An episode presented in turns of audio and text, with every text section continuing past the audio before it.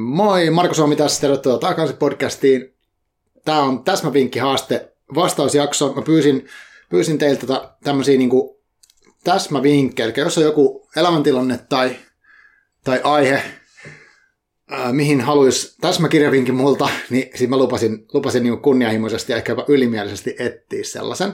Ja nyt mä tässä äänitän tätä jaksoa, ja mulla on samaan aikaan tuossa Instagram live pyörimässä, ja mä rupean käymään kohta niitä läpi, niitä, niitä pyyntöjä, mutta sitä ennen kiitän, että kiitosta laitatte niitä, oli tosi kiinnostavia ja, ja tota, aika haastaviakin oikeastaan. Osa oli helppo löytää, osa kesti tosi kauan ja, osas, ja nämä on kaikki vähän sellaisia, totta kai mä ö, en tiedä osuuko nämä siihen tarpeeseen, mikä teillä siellä on, mutta jos osuu, niin hyvä niin. Ja tota, mitähän muuta tässä nyt pitäisi käytännön juttuja sanoa. Niin, mä en sano kenenkään nimiä, ketkä pyys näitä, koska mä en ensinnäkin ottanut niitä edes talteen, mulla on vaan tota, noi kysymykset. Mä luen niitä kysymyksiä niin kuin ääneen, jotta tiedätte vähän, mistä, siellä, mistä siellä niin on kyse. Ja ehkä sitten lähettäjä mahdollisesti saattaa tunnistaa itsensä sieltä. Eli tervetuloa mukaan, kokeillaan mitä tästä tulee. Ja sitten mä uhosin vielä tosiaan, että mä etin näistä mun, mun uh, 670 kirjaa, mitä mä oon niin lukenut tässä, mitä tässä on 2014 jälkeen, mitä mä oon kirjannut tuonne Goodreadsiin. Uh, mä käytän sitä siksi, se koko Goodreads, että, että jos tulisi tämmöinen tilanne, että joku pyytää multa, että hei, suosittele kirjaa tilanteeseen X, niin jos mä olisin lukenut, niin sitten mä muistaisin sen, koska mä unohdan nämä mun lukemat kirjat aika nopeasti yleensä. Lukuun ottamatta muutamia kirjoja, mitä itse asiassa tässäkin varmaan tulee käytyä läpi. Että sellaista, että jos kirjavinkit kiinnostaa, niin pysykää kanavalla. Lähdetään, lähdetään tykittää sitä saman tien. Eli tota, ja sitten vielä ehkä semmoinen asia, mitä sanoin, että mä en oikein tykkää tämmöisistä monologijaksoista. Eli tota, Mä en tiedä miksi, mutta nyt kun monta IG tässä, niin mä voin kuvitella, että on ihmisiä messissä. mutta anyway, nyt mennään ensimmäiseen. Tota, mä en siis kerro, kuka on laittanut. Mä tiedän, äh, en tiedä siis, en tunne ihmisiä, mutta tiedän niin kuin nimimerkit tai, tai näin. Mutta tämmöinen kysymys tuli, että mm, kaipaisin juuri nyt luontosuhteeseen green care-teemaan tai ekopsykologiaan liittyviä vinkkauksia. Kaikki kirjallisuuden lajit käy. Ja ehkä myös digitalisaatioon liittyviä kirjavinkkejä. Ja sitten ja kiitos vielä huippupodcastista, kiitos, kiitos. Ja tota, uh, no mä löysin kaksi tähän, kahtaan tästä tavallaan pyydettiin. Ekopsykologiasta niin on tämmöinen kirja kuin, nyt, mä avaan tätä Goodreadsin samalla, voi lukea täältä kanssa näitä juttuja. Eli tota, mm, tämmöinen kuin Niukkuuden maailmassa Ville Lähde. Tämä on tosiaan ajankohtainen kirja, vaikka tämä on kirjoitettu uh, 2013 jo. Ja tänne on kustantanut toi niin, että näin, se filosofia-lehti tai julkaisu, ja tota, mm, tämä kertoo siis, että mitä tarkoittaa luonnonresurssien niukkuus, ja sitten mietitään sitä, että mitä sitten kun vesi, öljy, viljelysmaa, ruoka ää, vähenee, ja kuitenkin meitä on koko ajan enemmän, niin Ville yrittää tässä maalailla sitä, niin kuin, että mitä se tarkoittaa, että on niukkuutta, mikä on resurssi. Mä luen tästä, niin kuin tästä kuvauksesta samalla. Ää, millä tavoin asioista tulee niukkoa ja miten ne voit runsastua. Eli tavallaan se, että kun me eletään semmoisessa maailmassa kuitenkin, missä koko ajan kilpaillaan näistä niin kuin ehtyvistä resursseista, niin tota, Ville sitten miettii sitä, että miten tässä maailmassa voi elää ja miten vaikka politiikka vaikuttaa siihen. Tässä on, niin kuin, tässä on filosofia politiikkaa ja tota, mm, aikamoisia näkemyksiä. Mutta tämä on semmoinen kirja, että tämä on tosi ohut, mutta tosi äh, tymäkkää kamaa, että et siinä joutuu tosissaan keskittyä. Mutta ekofilosofia niin kuin, sopii loistavasti. Sitten se toinen kysymys oli tämmöinen kuin digitalisaatio. Mikä tahansa digitalisaatioon liittyvä kirjavinkki. Niin aika iso aihe. Ja tota, mä nostin tähän tämän seuraavan siksi, että mä ensinnäkin fanitan tätä kirjan tekijää ihan suunnattoman paljon. Tämä on tämmöinen henkilö kuin tota, Maija-Riitta Ollila, hän on suomalainen filosofi. Ja tämä tekoäly, kirja, minkä mä nostan, on tämmöinen tekoälyn etiikkaa. Ja siksi tämä, koska mun mielestä tekoälyetiikasta puhutaan tosi vähän. Että meillä on, ei tule mieleen äkkiseltään, kun se matematiikan joukkotuhoaseet, eli Weapons of Math Destruction on yksi, ja sitten on tota, no se, missä puhuttiin enemmänkin, se näkymättömät naiset, missä puhuttiin siitä, että niin kuin, jos tehdään tutkimus, niin ei välttämättä oteta huomioon naisia, mutta se ei liity suoraan tekoäly. Anyway, tässä kuitenkin tämä pohdiskelee sitä, esimerkiksi, mä luen tästä Ankannesta taas, eli kuka lopulta päättää, mitä tai ketä itseohjautuva taistelurobotti ampuu. Saako seksirobotille tehdä mitä haluaa? Jos autistinen lapsi viihtyy paremmin robotin kuin ihmisen seurassa, pitääkö robotti piilottaa häneltä? Kaikkea tällaista. No, tämmöisiä kysymyksiä, mitä ei liian usein mietitä ja mitä kuitenkin joudutaan miettimään. Ja niin kuin, haastaa myös kelaamaan, että ei tarvitse välttämättä semmoisia selkeitä vastauksia, vaan niin haastaa miettimään vaikka. Ja tota, mä moikkasin tuonne IG Live. Nyt jos tämä kuuntelee joku ja mä sanon tässä vaan välillä moikka, niin varmaan kuulostaa oudolta. Mutta anyway, niin tota, tosiaan tämä käy läpi erilaisia niin teknologisia edistysaskelia ja sitten miettii, että mitä, mitä niihin pitäisi niin eettisesti, mitä niissä voisi eettisesti miettiä myös. Hyvä. Eli tekoälytiikka Maija-Riitta Ollila. Sitten enää eteenpäin. Okei, sitten on tämmöinen kysymys. Tämä oli todella hankala. Eli Henry Rollins, Mustan Coffin Blues, tyylinen tunnelmallinen kirja kiinnostaisi, joka löytyisi vieläpä suomeksi. Kiitos. Ole hyvä. Tosi vaikea haaste. Toi Rollins on kirjoittanut semmoisia niin kuin, tavallaan päiväkirjamaisia kirjoja hirveän läjän. Tuo Mustan Coffin Blues on yksi niistä kai ekoista, mikä on julkaistu. Ja se ilmestyi mun mielestä niin kuin ajallisesti sen jälkeen, kun siltä tuli se semmoinen kirja uh, Get in the Van, missä hän kävi sitten niin sitä Black Flagin aikaista uraa läpi sillä tavalla, että siellä oli niin päiväkirjamerkintöjä erilaisista niin kuin paikoista, uh, vaikka niin kuin oltiin keikalla ja sitä tapahtui ja niin edespäin. Ja tosi kiinnostavia juttuja jostain 80-luvulta sieltä hardcore-skenestä. Niin tota, nyt sitten tämä Mustankaffin Blues on niin kuin vastaavaa, mutta se kertoo siitä myöhemmästä elämästä, missä hän on muistaakseni, olisikohan siinä silloin perustanut sen oman bändin, sen Rollis-bändin, ja Rollishan on tommonen niin punkkilegenda, mikä no mulla on ollut iso, iso vaikuttaja itsellä tosi monessa jutussa, semmoinen niin tekijätyyppi, mutta siis nyt hän, hän on semmoista niin kuin, tavallaan filosofia juttu, sitten semmoisia niin arkisia huomioita ja, ja sitten kaiken näköisiä niin omia mm, traumoja, mitä hän käsittelee niin kuin sellaisen avoimesti ja aika raadollisestikin välillä. Niin tota, miten, miten tällaisen vastaavan kirjan sitten löytää, niin tämä oli musta aika kova haaste. Mutta mä löysin kaksi, ja mä en tiedä, tyydyttääkö nämä nyt kysyjää ollenkaan, mutta tota, mun mielestä tuossa Rollins siis niin on hyvä se, että hän, hän on niin tavallaan aika taitava kirjoittaja ja taitava puhuja, ja hän osaa ottaa semmoisia huomioita niin arjesta, mitkä on uh, semmoisia niin ajattomia. Niin siinä mä otin kaksi tämmöistä ajatonta kirjaa, mitkä on kummatkin tosi vanhoja. Ja, eli toinen on tämmöinen kuin mm, Suuri hupsu, jonka on kirjoittanut tämmöinen kaveri kuin Ryokan, japanilainen zen munkki ja runoilija, mikä on elänyt 1700-luvun puolivälissä 1800-luvun alkupuoliskolla. Ja se on, se on ollut siis tämmöinen niin kerjäläismunkki. Eli suurimman osa elämästään Ruokan eri kerjäläismunkkina synnynseudullaan Nikotan lähellä. Hän ei omistanut mitään, vaan kerjäsi kaikin tarvitsemansa ruoan ja vaatteet, teen ja viinin, piipun ja tupakan siveltimet, jne. Ja uh, hän kertoo elämästään havaintoja arjesta, eli semmoisesta arjesta, milloin ei välttämättä tapahdu mitään. Hän saattaa ihmetellä jotain luontoa, luonnon niin kuin ilmiöitä tai ihmisiä, mitkä kulkee jonnekin, tai sitten miettiä jotain omaa suhdetta niin kuin elämään, mitä on, mikä on elämän tarkoitus. Eli vähän sama kuin se Rollins teki siellä pakettiauton perässä, että hän kelasi niin kuin sitä musiikin tekemisen pointtia ja, ja tota, että mitä järkeä mitä järkeä siinä koko touhussa on, mikä on mun mielestä niin tavallaan myös semmoista aika filosofista matskua, niin tässä ruokaudessa on samaa. Ja tämä on itse asiassa tämä vastaa yhteen toisinkin vinkkitoiveeseen, tämä sama, samalla tämä kirja, mutta tota, tämä oli siis, tämä on musta tosi hieno monella eri tavalla. Sitten toinen tähän samaan, mä löysin tämmöisen, tai löysin ja löysin, mutta siis luin muutama vuosi sitten, niin Markus Aurelius, mm, ja kirjan nimi on Itselläni keisarin mietteitä elämästä, ja tämä on vielä vanhempi, tämä on, taitaa olla tota, Rooman keisari ollut tämä kaveri, eli se on elänyt joskus pari tuhat vuotta sitten.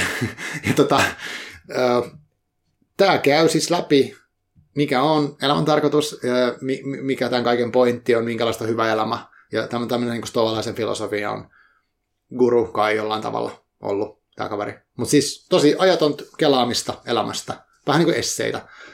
Vähän niin kuin Rollen siltut, niin nämä on mun mielestä kaksi, mikä osuisi ehkä tuohon. Hyvä. Sitten uh, seuraava oli, tämä oli myös aika jännä. Tota, kysymys menee tälleen. Haluaisin lukea jonkun elämänkerran, josta jäisi semmoinen fiilis, että wow, mikä tyyppi ja ajatuksista elämä. Siitä sitä voisi oppia ja sitä voisi siterata ja arvostaa. No niin, ei mikään helppo. koska hän voi tietää, niin kuin mikä herättää kenessäkin arvostusta. Mutta mä luin tuossa, mä sanon nyt varmaan kaikki, että mä luin pari vuotta sitten, kun mä muista oikeasti, milloin mä oon näitä lukenut. Mutta tota, mm, tää tuli ekan mun mieleen heti tähän kärkeen. En ole hirveästi edes lukenut elämäkertoi, mutta tämä on Eli tämmöinen kuin Läjä Äijälä kulttibändien kuningas. Tämä on tullut 2018 ilmestynyt. Kertoo siis Läjä Äijälästä, joka on myös muun muassa niin Terveet kädet orkesterin tota, nokkamies. Sitten lukee kotimaisen konemusiikin pioneeri ja palkittu sarjakuvataiteilija. Viettää tänä vuonna, eli 2018, viettänyt 60-vuotispäiviään.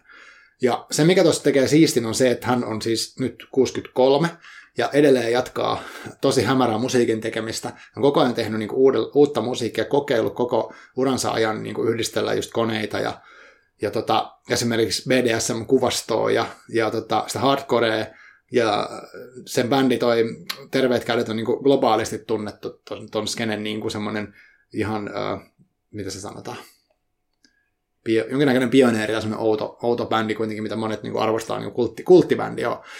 Eli tota, äh, siinä on hä- hämmentävä kaveri ja jotenkin edelleen, jos hän seuraa hän, hänen Instagramin, niin siellä näkee hän jotain musiikillisia kokeiluja, mitä hän koko ajan siis vieläkin tekee. Et se ei ole semmoinen niin perinteinen, että no joo, nuorena oltiin bändissä ja sitten lopetettiin, vaan niin loppu, koko elämänsä taidetta. Niin pakko, tai ei pakko, vaan arvostan ihan mahdottoman paljon. Eli tämä oli kiinnostava kirja. Eli mulle tämä oli ainakin tämmöinen, että herätti wow-fiiliksen. Sitten seuraava. Tämä on taas Tämä oli todella haastava. Mä sanon näistä kaikista varmaan. Moro! Haluaisin sinulta kirjavinkin kirjapiirillemme. Olemme kuuden akateemisen naisen porukka. Vinkkaa meille oivalluttava romaani, jossa on riittävästi tulkinnanvalaa ja tasoja, mutta ei liikaa häröilyä. ok. Ja sitten piti olla, että ei mielellään mättöväkivaltaa ja runoja, mutta muuten kaikki käy. Niin, mitäs tämmöiseen sitten vastaisi? Mulla on kaksi vastausta tähän. Ja ensimmäinen on semmoinen kirja, mitä mä suosittelen tosi usein kaikille. Suosittelen kaikille, jotka kuuntelee ja katsoo. Niin tämmöinen kuin Suuri Fuuga, jonka on kirjoittanut suomalainen henkilö nimeltä Mat- Matias Riikonen. Tämä on ilmestynyt 2017. Ja tämä on hämmentävimpiä kirjoja, mitä mä oon lukenut tuon Viinamaan lisäksi. Eli tämä, tässä sanotaan näin täällä takana, Suuri fuuga lainaa muotonsa Beethovenin musiikista ja venyttää esikuvassa tavoin ajattelunsa äärimmilleen. Se on yhtä aikaa herkkä ja häiritsevä iltasoitto menetetylle maailmalle, sen sanoille, jumalille ja ihmisille. Ja sitten vielä tämä ensimmäinen lause, mikä tästä kerrotaan, tämmöinen. Transhumanistista mutapaineen ja suomen kielen joukkohauta. Sateisesta rappeutuneesta ruovedesta rakentuu nerokkaassa romaanissa tulevaisuuden odotushuone. Tässä on niinku se Beethovenin biisi menee silleen, että siinä on semmoinen teema, mikä toistuu sellaisessa niin kuin spiraalimaisessa rytmissä.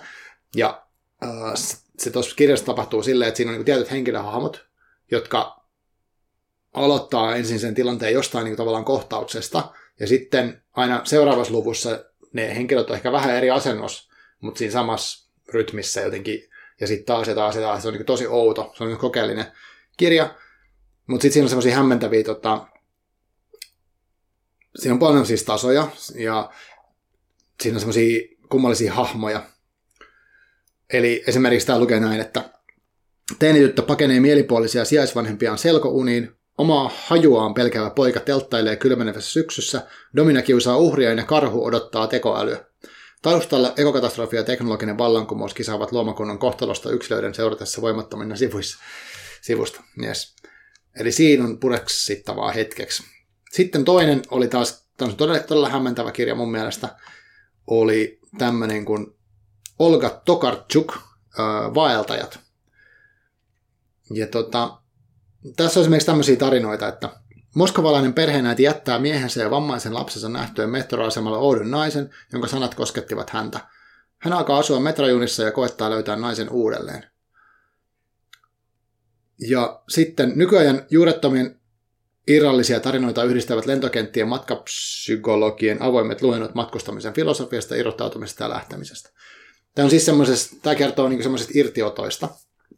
Ja siinä on vähän semmoinen niin kuin, fiilis, että onko tämä, niin kuin, mitä sanotaan, realistit vai ei, onko fantasia vai ei, ja sit, että niin tarinat ei jää välttämättä sille, niin kuin, hirveän selkeiksi. Niin sen takia mä uskoisin suositella tätä tämmöiseen niin kuin, erikoiseen romaanisettiin. Hyvä. Sitten mennään eteenpäin. Hmm, tämmönen. Tämä saattoi olla jonkun jo, olikohan joku ihminen laittanut kaksi, mutta ei se mitään. Lisäksi pyydän vinkkaamaan teoksen, jossa on mahdollisimman vähän tapahtumia. Kiinnostaa tapahtumattomuuden kuvaaminen. Varmaan supervaikea vinkkaus. No okei. Okay. Eli tähän vastasi tavallaan se Ryökanin suuri hupsu myös, koska siinäkin saattaa olla sellaisia pätkiä, missä ei ikään kuin tapahdu mitään, koska ei elämässä aina tapahdu.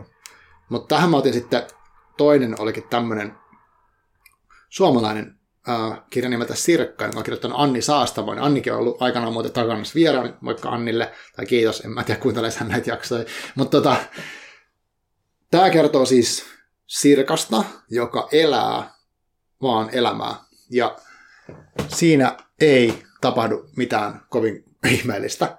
Että hän saattaa käydä kaupassa ja tota, pitää kirjaa siitä, minkälaista arkea, tai se on tosi tarkka siitä omasta arjestaan, arvostaa sitä arkea, ja se ei ole niin silleen normatiivista arkea, että, että tota, siinä olisi jotain just tämmöistä jotain romanssikuvia tai muuta, vaan se, sehän elää ja on tyytyväinen siihen elämään ja niin kuin uskaltaa nauttia siitä omasta, omasta elämästä, mistä tapahtuu tavallaan ulkoisesti ajatellen tosi vähän.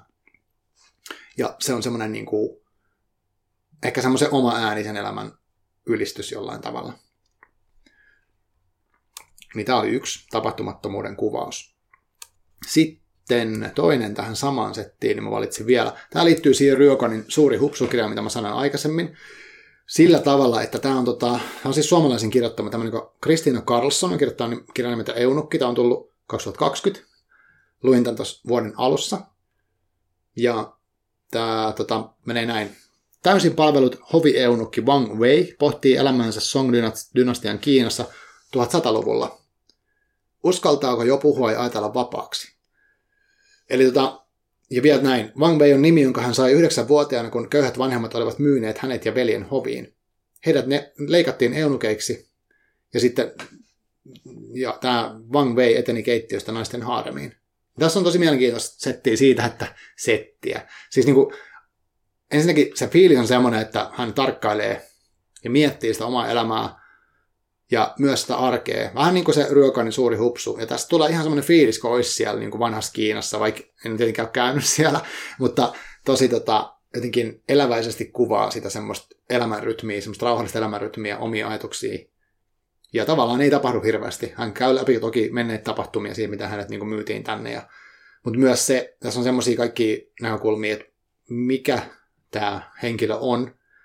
Että hän miettii niin kuin sitä sukupuolikokemusta esimerkiksi, kun hän, hänet on niin kuin, on muokattu semmoiseksi ihmiseksi, mikä sen aikaisessa maailmassa oli jotain epätavallista. Ja hän oli tietty rooli siellä yhteisössä sen operaation takia.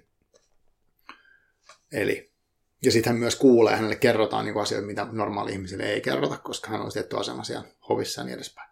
Mutta joo, tässä ei oikeastaan tapahtunut mitään, mutta oli tosi kiinnostavaa elämän filosofiaa ja tällaista. Sitten vielä olisi kaksi. No, tämä oli tosi ytimekäs. Haluaisin kirjavinkin johonkin kauhukirjaan. Ja itse pidin Dean Kuntzin AV-kirjasta. There, shoot me. No, tämä oli suoraviivainen ja mä vastasin tähän, vastaan tähän suoraviivaisesti kauhukirjoihin mä en edes muista hirveän hyviä kauhukirjoja paljon. Mä viime vuosina on lukenut tämmöisen suomalaisen kirjailijan kuin Marko Hautala niin kirjoja. Hän on tullut monta, olisikohan niitä, onko jopa kymmenen, ja hänellä on se, että hän osaa taitavasti yhdistää tämmöistä niin psykologista, semmoista tosi piinaavaa fiilistä, niin vähän niin kuin arkisiin tilanteisiin ja myös silleen, että niissä on tosi outo juttu, mistä ei ole kukaan selvää, että onko ne, niin kuin, onko ne totta vai ei. Ja tosi pelottavia tunnelmia osaa luoda. Eli suosittelen melkein kaikki hänen kirjojaan, varsinkin, tota, varsinkin tätä. Eli tämä nimi on Kääriliinat. Niin tota, täällä on sitten tämä mun mielestä lähtee semmoisesta asetelmasta, että, että henkilö on töissä niin mielisairaalassa yövuorosta tai jossain tämmöisessä niin hoitolaitoksessa, missä on mielenterveyspotilaita, niin kuin kroonikkoja, ja sitten joku sieltä tyyli alkaa puhua. Ja se, se tunnelma on niin kuin tosi voimakas, nyt tapahtuu jotain tosi outoa. Mä on vaikea selittää sitä, mutta tämä on pelottava kirja. Eli toivottavasti maistuu kauhukirjalle tämmöinen. Sitten viimeinen, ja tämä oli, mä tämän vikaksi, koska tämä oli ihan tosi vaikea kysymys. Ja tämä on silleen, että jos siellä joku kuuntelee tätä ja löytyy tähän ratkaisuja niin kuin parempia kuin mulla, niin kertokaa please, mua kiinnostaa, koska musta tämä oli hirveän hankala löytää. Näinkin mun lukemista kirjoista oli vaikea löytää. Eli tämmöinen toive. Hyvän mielen kirja, joka ei heijasta kuluneita sukupuolistereotypioita tai keskiluokkaisia normeja, mutta antaisi vastapainoa väkivallan vastaista työtä tekevälle. Lisään tuohon vielä, että naispäähenkilö. Ja sitten lisäkommentit hänellä oli vielä tämmöinen, että niissä, joissa on naispäähenkilö, ei sukupuolistereoita ei keskiluokkanormia, on lähes poikkeuksesta jotain väkivaltaa. Ja tämä on ihan kiinnostava huomio. Mä itsekin tuossa mietin, että kun ensinnäkin mulle on tosi vaikea tämmöinen hyvä mielenkirja, että mä tykkään lukea aika paljon pahan mielen kirjoja. Ja sitten, tota, että jos on naispäähenkilö, niin onko, onko niin kuin, miten, miten mä kirjoitan väkivaltaa esimerkiksi. Niin mä en ole varma onnistunut nyt ollenkaan tässä tehtävässä, mutta toivottavasti. Mä luen tässä, mulla on tässä aika monta näitä, mä laitan näistä kaikista sanon jotain. Ja nämä, mä en ole mitenkään me takuisin, että nämä ei olisi väkivallattomia, koska mä en muista, onko mä lukenut yhtäkään sellaista, missä ei olisi. Mutta nämä on ainakin erikoisia. Tai no okei, no mä luen kuvausta, niin hetihän tästä tapetaan, tapetaan ihmisiä, mutta ehkä näistä joku muu sit saa, katsotaan. Mutta Suleika avaa silmänsä on kirjan nimi ja tänne on kirjoittanut Gusel Jakhina, tai Gusel Jahina. Ja tämä ilmestyi 2016. Mm, lukee näin. Suleika asuu pikkukylässä miehensä ja tämän äidin käärmennoidan kanssa. Elämältä ei ole paljon odotettavaa, kärmenäinen pitää siitä huolen. Suleika on haudunut jo neljä pientä tytärtään. Talvi tuntuu raskaana nietoksena, joka pitää aurata askeleiden tieltä. Ja tota, sitten täällä kerrotaan vielä näin. Gusel Jahinan ilmaisuvoimaisessa romaanissa ihmiset ovat riisuttuja sieluja, jotka kohtaavat toisensa epätavallisissa olosuhteissa. Kun on kyse elämästä ja kuolemasta, ihmisten välillä ei ole raja-aitoja. Tulevaisuudessa kumottaa katkera onni. Eli joo, ei tämä nyt, ei tämä nyt mene ollenkaan semmoiseen väkivallattomaan, mutta, mutta erittäin kiinnostavaa. Siis mä otin tämän nyt siksi, kun tämä oli semmoinen kirja, missä oli naispäähenkilö, mikä oli tehnyt muuhun voimakkaan vaikutuksen. Niin mennään eteenpäin, katsotaan, löytyykö näistä muista vähän parempaa settiä. Mutta muistakaa, kertokaa mulle, jos, jos te keksitte. Sitten tämmöinen kirja kuin Aika suuri hämäys, Jennifer Egan on kirjoittanut. Ja mm, mitäs tässä pitäisi sanoa? Tässä on monta päähenkilöä, että ehkä tämä nyt on sitten vähän silleen, mm, tässä on erilaisia jaksoja, missä käydään tota, mutta täällä on esimerkiksi tämmöinen jakso, missä on välillä käydään Dollin uransa perastusta yrittävän PR-naisen matkassa väliamerikkalaisessa diktatuurissa, jota johtavan kenraalin julkisuuskuva Dolly yrittää pelastaa lavastamalla tälle suhteen amerikkalaisen näyttelijän kanssa. Eli tämä oli musta ainakin semmoinen niinku hauska, tässä oli monenlaisia erilaisia juttuja. Ja, ja tota, tässä on niin kuin paljon erilaisia henkilöitä, hahmoja, jotka pyörii monen eri vuosikymmenen aikana. Ja täällä sanotaan vielä näin, että romaanin kehämäisen rakenteen voisi ajatella muistettavan Facebookia. No, tässä ainakin toteutuu se, että tässä on niin hyvä mielenkirja. Mä pahoin, että on tosi vaikea tehtävä mulle. No, sitten tota, vielä on kolme. Nämä kaksi on saman kirjailijan. Eli Annina Tarsovalta on tullut venäläiset tilikirjani ja sitten semmoinen kuoleman kulissit, mikä kertoo tämmöisen Reija Breen-nimisen tilin, oliko hän tilin tarkastaja vai sisäinen tarkastaja, mutta siis tämmöinen niin korporaatiomaailman tota, hahmo, mikä pyörii Venäjällä uh, tämmöisessä yrityksessä, missä tapahtuu outoja. Ja sitten siinä on vähän niin kuin dekkarimaista elementtiä, että okei, siinä on, kans kuole, kuolemaa on, mutta ei ole semmoista mun mielestä ultraväkivaltaisuutta. Eli tota, ja se on hauskoja juttuja siellä, tässä paljon käydään läpi siitä, mitä, hän, mitä tämä henkilö esimerkiksi syö niin kuin minkälaisia piirakoita ja kaikkea tällaista. Että tässä on niin kuin hyvä mielen fiilis koko ajan, vaikka tässä puhutaan niin kuin dekkarimaailmasta. Ja, ja sitten siinä naureskellaan myös niin kuin tämmöiselle korporaatiomaailman hölmö, hölmäyksille. Eli siinä, mun mielestä siinä mielessä tämä niin kuin vastaa osittain tuohon toiveeseen. Ja sitten toinen oli kuoleman kulissit, mistä tämä sama Reija Vreen jatkaa seikkailujaan sitten tota, eri, erilaisissa, erilaisissa paikassa. Mutta Venäjällä ollaan, syödään, ja sitten on mysteereitä, ja sitten on myös niin kuin ihan kännäämistä ja sellaista niin kuin, tota, hauskanpitoa. Mutta tässä niin kuin, ehkä tämä hahmo sille ei ole niin semmoinen niin kuin, no, moderni ää, ja itsenäinen henkilö. niin toivottavasti se vastaa osa. Niistä oli vielä yksi. Ja tää on, sit tästä mennään taas siihen, kun puhutaan väkivallan vastaisuudesta, niin sitten puhutaan niin vallasta, niin tämä ehkä ei osu ihan täysin siihen, tämä ei myöskään osu mun mielestä ja hyvä mielenkirja, vaan ehkä jopa aika ahdistava kirja. Mutta tämmöinen kuin Laura Lindsterin ystäväni Natalia, jossa on, on siis tämmöinen äh, naispäähenkilö, joka käy terapiassa, ja sitten ne, siinä käydään sen terapeutin tota, ja sen Natalian välistä niin kuin, dynamiikkaa läpi, mikä ei ole musta ihan niin kuin, uh, terve välttämättä kaikilla tasoilla, mutta se on myös, myös, kienottavaa. Eli tässä sanotaan näin. Kuvataidetta, filosofiaa, kirjallisuutta, lapsuusmuista ja erottisia kokemuksia hyödyntävät harjoitteet villiinnyttävät Natalian alkaa nauttia terapiasta ehkä jopa liikaa. Ystäväni Natalia tutkii koukuttavasti vallankäyttöä, identiteetin rakentumista ja kertomusten voimaa. Romaani tarkastelee halua ja sen kaunokirjallista esittämistä poikkeuksellisen suoraan. Mitä peitetään silloin, kun kaikki paljastetaan? Kenellä on valta kertoa? Eli siinä käydään läpi koko ajan sitä, että on puhuuko totta vai ei, kuka puhuu totta, onko kertoja luotettava, kaikkea tällaista. Näin. Tässä alkaisi olemaan nämä kaikki, kaikki läpikäytännön. Meillä on kohta puoli tuntia mennyt aikaa. Ja tota, sitten oikeastaan, mitähän tästä muuta. Ehkä havaintoja sen, että nämä oli aika hankali, hankali tehdä, mutta ihan hauska. Hauska tehdä tämmöinen haastejuttu. Ja tehän voitte siellä, jos te kuuntelette, niin kertoa, että kaipaatte tämmöistä settiä lisää. Tämä voisi olla kiva joskus kokeilla niin välillä. Ja jos teillä on näihin kysymyksiin, mitä mä äsken luettelin, niin vielä parempia vinkkejä, niin saa mielellään kertoa jossain kommenttikentässä, jossain somekanavassa. Ja tota, palataan, palataan asiaan sitten taas noiden normaalien jaksojen niin kuin parissa. Ensi viikolla on tulossa Kerttu Kotakorpi vieraaksi, puhutaan sitten Suomen luonto 2100 kirjasta. Mutta kiitos kaikille kuulijoille. Mä pistän tästä nauhurin, nauhurin pois päältä. Ja palataan taas. Moi.